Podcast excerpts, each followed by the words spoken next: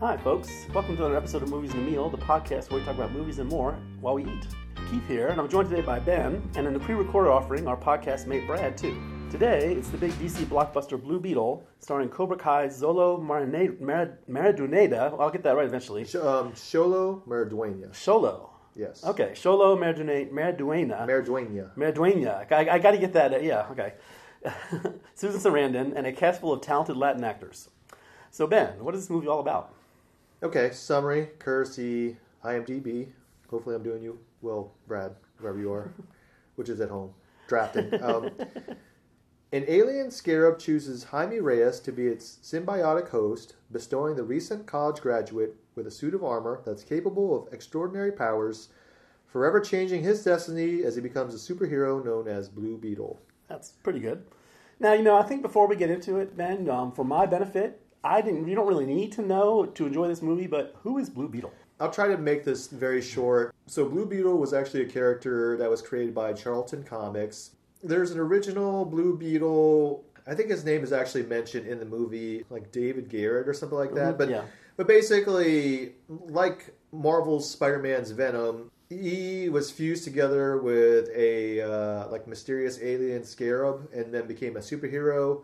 The one that most people are probably familiar with through the 80s and the 90s and 2000s is Ted Kord. Um, in the movie, it's explained away that Ted Kord wasn't able to get uh, a scarab to basically connect with. So he kind of went the Batman route. He is like a rich person, and uh, you know he just has a lot of gadgets. In the movie, later on, we got introduced to Jaime Reyes, the character that Xolo Okay. Is playing. And again, he becomes more like a the Venom thing, where again, an alien scarab merges with him, and they become one. And you know, he gets a bunch of powers. But quite honestly, because I'm not so much a DC fan as I am Marvel, I didn't really know that much more than you did. But so in his latest incarnation, he was already a Latin character. Yes. Okay. yes. That's the one thing I was curious because I know a little bit of the comic book lore, or I've looked it up. Um, you just watched it because you were just interested, right? I mean, you just thought it was it Yeah. looked okay Well, Uh, for the I- podcast. Yeah, and I for the podcast also I knew it was going to be a very Latin movie, and I, I was hoping the family angle would be very well played, and it was, and that's why I enjoyed it mostly. And I really did enjoy it. As Ben said, I really had no connection to Blue Beetle, Beetle at all. But you know, you really don't need to. That's kind of what's refreshing about it. You, there's really no backstory. He gets the scarab and he becomes the Blue Beetle. The best thing about it is that this is probably the strongest Hispanic cast I've seen in a mainstream blockbuster in for as long as I can remember. You know, superhero otherwise. You know, I think why this movie succeeds, at least for me, is because there's like family and there's Mm-hmm. heart there. And, you know, the DC movies, since Zack Snyder started, you know, it's 10, wor- 10 years worth of movies. I think the movies that do well have the most heart. And that would be this movie, I would say the original Wonder Woman Mm-hmm. and Shazam. I think Jaime is most analogous to like a Peter Parker because Mm-hmm. it's just he's got a family. You know, this movie it's introduced like they have some money trouble, so he's trying to figure out. And it's just like Peter Parker, and like he's young, he doesn't have all the answers. He's trying to figure it out on the fly. Yeah, I made that connection too. You know, it made me think of especially the early Sam Raimi movies, Spider Man. You know, you're right; he's the same kind of character. And you know, the Latin cast in here, they're all pretty great. It's very deep. And you know, I'll first mention George Lopez, just because I've always been a little indifferent to him. He does this really loud, brash kind of comedy that's not my kind of thing. But he brought a lot of heft to what is pretty much a you know by the numbers role of the crazy uncle, and he was more interesting than a lot of them. All the family members are really good though. Belissa Escobedo as the sister Milagro. And you know, um, Papa Alberto, Damien Alcazar is fantastic. I didn't know till the closing credits that was that that was um, Adriana Barraza. I've always loved her. I will say my only quibble really with the family was I thought that they went a little too far with you know the granny with the machine gun, not more than machine gun, whatever that was. I realized they were kind of teasing that she has this dark past, but that was a bit much. You know, in a um, lesser part, Harvey Guillen is one of my favorite actors. He is the non-vampire familiar uh, in What We Do in the Shadows, and he doesn't really step up till the end. But he's he's very he's when he does he's a little wasted, but once he steps up, he's good. He doesn't really have, unfortunately, a lot to do. He just has the one joke that's kind of run into the ground. Um, the worst part, I mentioned this in in my first reactions, and I again, I love her. She's one of America's greatest actresses, but like Susan Sarandon is bad in this movie, and I like so much that I think it probably is going to affect my grade when I give it. It just feels like a paycheck for her. She's not given a lot to work with, okay. But then also, she's just kind of like reading the lines, like it's a like it's a rehearsal. Um, she's not even like hamming it up a little bit, which I would respect a little bit. But I, I don't know. Yeah, but I, I will say I, I don't disagree, but I did like the whole um, Kord storyline. I liked the fact that you know she was building these machines, and um, Raul Max Trujillo is pretty fantastic as the Carapax. And once the, He's the Cara- muscle. He's uh, basically yeah, yeah, he's Randon's muscle. and once he gets a little of the Blue Beetle in him, and he and the Blue Beetle battle, that was fantastic. That was like an old '90s throwback, you know, battle of machines, and it was one of the one of the better superhero fights I've seen in recent years. if I had to describe the plot, I would say it's a like take Tom Holland's Peter Parker, and then throw in some Iron Man, and then some Ant Man, and then just kind of shake it up and all. And, Yeah. and but it, it, it works well. I thought the the action is pretty solid. You know, the directing is good. Now, the guy who directed it, uh, geez, what's his name? It's Angel Manuel Soto. Yes. This is where Keith and I kind of differed. Um, you know, his last movie was Charm City Kings, which I, I liked okay. Keith, you didn't like that one. But for him and the writer, though, this is a big step up for them. Uh, the guy uh, who wrote it, Gareth Dene Alcacer, I want to say is how you pronounce it. It's pretty, I'm probably pretty close. He did this a remake of the Mexican movie Miss Bala, starring um, I can't remember who was in it, but it was just a Rodriguez, really it's what's her name? Gina uh, Rodriguez. Yeah, yeah, yeah. Um, but a really, just a really not a good movie. So this is, but the point being though, those are fairly indie movies. This is a big step up for these two, and they really nailed it for their first uh, big superhero movie. I, I was impressed. we don't know what the future holds for this franchise. You know, we're going to get into the box office and the Rotten Tomatoes. It's a, it's like the last uh, gasp of like the Snyderverse. Well, not really, because I guess there's still an Aquaman movie coming out, but mm-hmm. it's one of the last things that is coming out before James Gunn's vision really starts to heat up. And and you know, actually, when Aquaman comes out, if it doesn't get delayed because of the strike, I mean, we're not going to get another DC movie probably until 2025. I know the box office hasn't been great. I know when you release a movie, especially a superhero movie in August, you know, that the studio is saying something about the faith they have in that movie. but I, I like Xolo a lot. You know, obviously, if you listen to this podcast, Brad and I are, are, big fans of Cobra Kai, and he's got a good charm about him. Uh, he. Uh, I really think he could be DC's version of Peter Parker with this. Oh, and, yeah. and with Jaime Reyes, and they just gotta let him cook. And I don't know if that's going to be a second movie. I know they teased it. and They teased something in in the mid credits or the end credits. Was that about the her father? Yes, the Okay, original yeah, Ted Kord. yeah. 'Cause I stayed around. Was there only one credit scene? That's There's a second one, but you didn't really need to see that. if he doesn't get a second movie, I hope maybe he, he becomes a co-star in one of the other DC movies that James Gunn has. I think James mm-hmm. Gunn has said that he likes his character, so I, hopefully we'll hold him to his word. Yeah, and he doesn't have any of the baggage of Ezra. You know, The Flash did a little better at the box office, but there was so much hype. People saying this was the best DC movie maybe ever, and they were a little full of it. Pretty good movie. But Jaime Reyes is a much different character, a very positive one. I think you're right. I don't know about a second movie, but I think he'll he'll definitely be part of the team. I mean, Gunn is a smart dude, so they're not going to waste some with this. Even with the low box office, he's just such a likable character. Okay. Well, do you have anything else to say, or should we get to the No, I ratings? think we should go to the ratings. Okay, so um, when you hear Brad's segment, he's going to lead off with his, but uh, Keith, why don't you go first, and I'll go. Well, I think I'm going to be on the high end because you you told me what Brad did, and I'm going to go four stars just because I walked into this movie and all I wanted was something fun, and it gave me that and more. The family angle was great. I liked the old throwback kind of '90s story, and I just thoroughly enjoyed it. I'm going to give it a three and a half because I there's more to like about this movie than not to like, and I, I you know, except for with the exception of Susan Sarandon, who we might not. again, this is all spoilers are off. I mean, we might not see her again anyway in this No. franchise, and um, we'll we'll see. We'll see. I look, she's never done any kind of superhero thing, but Yeah. she does do. She was on like She does. um, she does. She has that she does weird Fox, little things. She like has she did that Ping show on Pong Summer, you know. yeah. Right? With um, Yeah, Trace mhm. Adkins. It's like it's Yeah. like the country version of Empire or something like that. So Um, yeah, to her credit, she's having fun and doing all kinds of things, but this was not her best. you Yeah. I mean, whatever. I mean, this might be one of those like my grandkids wanted me to be in a superhero movie. So Exactly. and I'm sure the Yeah. money's pretty good too. Okay, so we gave our ratings. Keith, you want to guess what the Rotten Tomatoes are? All right, I'm gonna go pretty high. Critics are critics, but I will still go 70. And I think the fans really like Jaime. I'm gonna go uh, 85. You undershot, which is good. Oh, wow, Um, okay. so the tomato rating for the critics seventy eight percent. Wow. Audience ninety one percent. Nice. Critics consensus, led by Xolo Maridueña's magnetic performance in the title role, Blue Beetle is a refreshingly family focused superhero movie with plenty of humor and heart. Yeah. And the audience says, funny with lots of action and appealing cast, Blue Beetle is an entertaining superhero origin story with a few fresh twists. I'd say that's about exactly right. Yeah. No. yeah. So, um, you know, the positive thing, we're in the second week, uh, Blue Beetle being released. Um, Mhm. The one positive is that this was the movie that unseated Barbie from the It top of the box office, and so Barbie has held that spot since it came out. Yep. Um, I But there- but there is a new champ. June. Yeah, yeah. So, so where are we now? Well, um, by a slim, slim margin, Gran Turismo, which you could not pay me enough. Well, you could pay me fifty bucks, I'll go see it, but uh, no interest. But that made sixteen point five million in week one.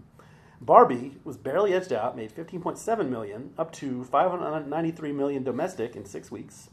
Blue Beetle, unfortunately, there was a big drop off. Um, it made ten million. They 74 percent drop from week one. That's, that's not good. So 43.5 million. Oppenheimer is still holding strong. It's up to 299 299 million domestic after six weeks with $8 million. And finally, TMNT, as I like to call it, even though they spell it out, is doing pretty well, actually. It still made 5.6 million, and it's 98 million in four weeks. so that's probably overperforming. Know, Yeah, you know what I'm hoping is, uh, you know, we're recording this on, um, you know, Sunday, August 27th. Um, the day before the Flash movie debuted on HBO Max. Um, I'm not sure when Blue Beetle is going to pop on HBO Max, but hopefully, maybe more people will see it there, and Mhm. I'll get like a more momentum and uh, some calling because. You know, we don't know what DC, what's in the DC studio heads right now. yeah, we have Um, no idea. You know, the pre all we know, all we know is Superman, right? You yeah, there's some other stories. Uh, there's a Brave and the Bold movie, which is basically going to be a Oh, Batman yeah. movie, and some that. other stuff. Okay, so just to sum it up, uh, Keith gave this movie a four. I gave it a three and a half, and then in a minute or two, you're going to hear Brad's take on this, just kind of expounding on some of the things that he mentioned last week, and you'll hear his Now- ratings. Well, did Brad just for the, so that people know? Did he do any better with the names than I did? I said I have some trouble with the Latin names. I know Brad sometimes struggles. Show, you know. Xolo Maridueña, I think just because we're used to talking about him Yeah. from Cobra Kai, Mhm. some of the other names. Yeah. well, I, I, tr- I struggle with them too. So Sure, you know. sure. But for this part, I'm Ben. And Keith, Okay, so we're here with Brad, What's up? and you know we're recording this. It's been about a week since we saw the movie now, and since the spoiler tag is off, definitely because when you're hearing this, even though we're recording this first, you'll probably have heard what Keith and I have to say about Blue Beetle. So you know, all spoilers are off or whatever. Last time we talked, Brad. We had just seen the movie. We didn't want to really spoil anything for anybody. That was just our initial reaction. So I guess I just want to ask you first, now that you've had a little time to sit with it, what do you think about this movie? And then I'm just going to ask you to give you a rating right away. I gave it a three and a half out of five. Like I mentioned earlier, I really love Joelo Maridueña's performance. Uh, uh, Jaime Reyes, that's it's good. I love the family in general; they all do good. The the grandmother got Na- Nana Reyes, uh, Adriana Barraza. She's my secret MVP. I just love her there. The whole family was good. The whole family aspect of it, I really enjoyed. So, and even uh, Jenny Kord, played by uh, Brenna Marcon- Marcanese. I might be butchering that, but uh, th- they all did good. So. My one negative, and uh, you you kind of touched on it last time we dis- discussed it last week, was Susan Sarandon's performance as Victoria Kord, and I was kind of a little higher on you, and then I thought back to it, and it definitely left a lot to be desired. She's basically your stereotypical mustache twirling villain. She was given no backstory, no background. She's just the evil aunt that's taken over the empire. So, and, and it's and, and the way she delivered her lines, I mean, it's basically half-heartedly uh, uh, delivered, and I, I would have rather either go one or the other, like either go like full ro- robotic, just mon- monotone, and I mean that would give her at least something, or or ham it up. Go one or the other. I would have loved to seen her ham it up. I think it would have been an interesting take on the character. The other thing I was not the biggest fan of, and I'll, start off with this. I really love the Spanish culture that that's touched on in this film, especially the family and the lifestyle. Just just seeing them roll with all they've had to deal with, like they're losing their house. Um, the dad's had a heart attack. If they touched a little bit more on the community part of it, I think it would have been pro- it would have been a better movie in my opinion. They talk about how the community's close knit, but you don't really see it per se. I mean, you see shots like in the beginning, and then you in the end they're like celebrating them back back home, and they're throwing a party and stuff. But you don't really see it in the middle. Like the one scene where they're invading their home. I mean, you see the community like sheltering in their uh, in their house or something in fear. I mean, if it's, I think the the one scene that really strikes me off, and this is comic book movies that strikes me off as community driven is definitely in Spider-Man 2 when they're on the on the on the train and Peter Parker is uh, fighting Doc Ock and he's getting his ass whooped and basically it's just them sticking up that for him in the face of a villain that overpowers him. It's it's it's very well done in that scene, and something like that would have been interesting. Even just showing like the neighbors bonding with the Reyes family, just anything. Just I think some anything would be better than just a little showing a little bit at the beginning, and then at the end just showing them together partying for just because they're back. It's just you're missing a step in my opinion. So I think the action pieces were good, maybe a little too CGI'd at times, but I, I think um, they were uh, is very well handled and very well cinematic, especially the final fight piece between uh, uh, Blue Beetle and Carapace. I think. Yeah, OMAC or OMAC. He's an yeah, OMAC. OMAC, yeah. Granted, it beat Barbie in the box office last week, but it only made twenty five million dollars. So I don't really see them unfortunately bringing the character back. I think maybe we're a little too quick. We don't know what James and what's in James Gunn's Yeah. head, and you know, like we mentioned last week, you mentioned specifically, you know, Jaime Reyes is kind of the closest to a to a Peter Parker that the DC universe has right now, or at least in its current arc, in, Yeah. incarnation. And I don't know, you know, the the executives are the executives, and they're a bottom they're bottom line people, um, and so they're not really going to, I think, factor in some of the things that we're going to be thinking about. Like Yeah. it's in between two universes or two visions of the Yeah. DC universe. It was also released in August, which traditionally, so you know, the studio's not doing the movie any favors by that because August is usually kind of where movies are just kind of released to die. Then it's not really as we're past the summer blockbuster phase right now. But I, I don't know. Or if he doesn't get another movie, that doesn't mean to say that he might not pop up in another movie. Maybe he'll be a co-star like Scarlett Johansson's like Black Widow, or you know. Long story short, I hope you're wrong. Yeah, I hope I, I'm rooting against you. I- I, think I- I, think I- you hope you're wrong. I, honestly, yeah, I hope I'm wrong because I really love I love my boy Jolo. I really think he deserves he deserves to stay in the character, just like I love my, my other boy Zachary Levi as as Shazam. It's it's a shame what, what the second movie did, but I, unfortunately, I think that one the box office might kind of hinder on that one, unfortunately. But uh, that and what The Rock did, but nonetheless. So if they ever do a Blue Beetle two, which I don't think they are, but if they do, the the, the mid credit scene with Ted Kord kind of radio in something or whatever, it's uh, Ted Kord being the original Blue Beetle. Yes, the uh, the second one actually. The scene was an interesting touch. I had a feeling he wasn't dead dead, so it's interesting to see if if they ever touch on that. It'd be an interesting something interesting. So, and another thing they didn't touch on, which it's it's focused heavily on the Young Justice cartoon series because the second season focuses a lot on the scarabs and everything is that there's multiple scarabs in the universe so it'd be interesting to see if they if they focus on more than one scarab or not Now that the spoilers are off, like what what like other grapes did you have like on the story? Or I didn't have much other grapes. I mean, the story was okay. I mean, it's it's your common fare for origin story. So I mean, it's they just added a uh, Spanish flair to it with a little backing of family and community and all that. I think it's just been executed better. Yes, That's the No, I agree. We talked about that. The this is probably the best DC DCU movie they've had in a while. Blue Beetle is a top five DC Comics movie, Yeah. right? I mean, of the like we said of the Man of Steel era on, so basically the last ten years, right? Yeah. It's a top five. yeah. I mean, if if I'm going off top of my head, it's probably like Wonder Woman, either Wonder Woman or the Suicide the, Squad. The Suicide Squad. That's, that's like one and two. Um, this movie is good. This movie would probably be three. I love Shazam, but I think Shazam would be Shazam would probably be four, and, And maybe Aquaman Aquaman, would is a default yeah, five. Yeah, Aquaman's like the default five.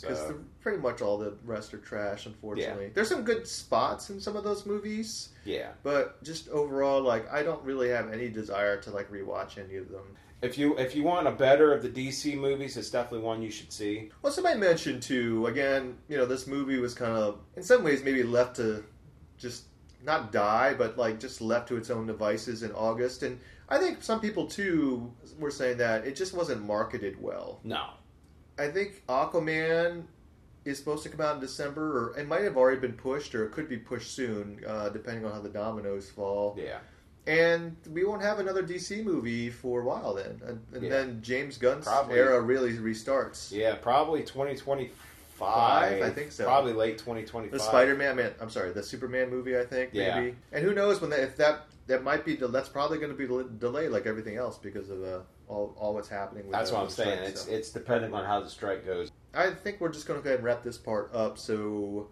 you can find us at moviesandamealog at gmail.com. We're at Movies and on Twitter. You can find us on Apple Podcasts, Amazon Podcasts, Spotify, iHeartRadio, or basically anywhere else you can find podcasts. But I think for this episode of Movies and a Meal, I'm Ben. Spread. Peace. See you.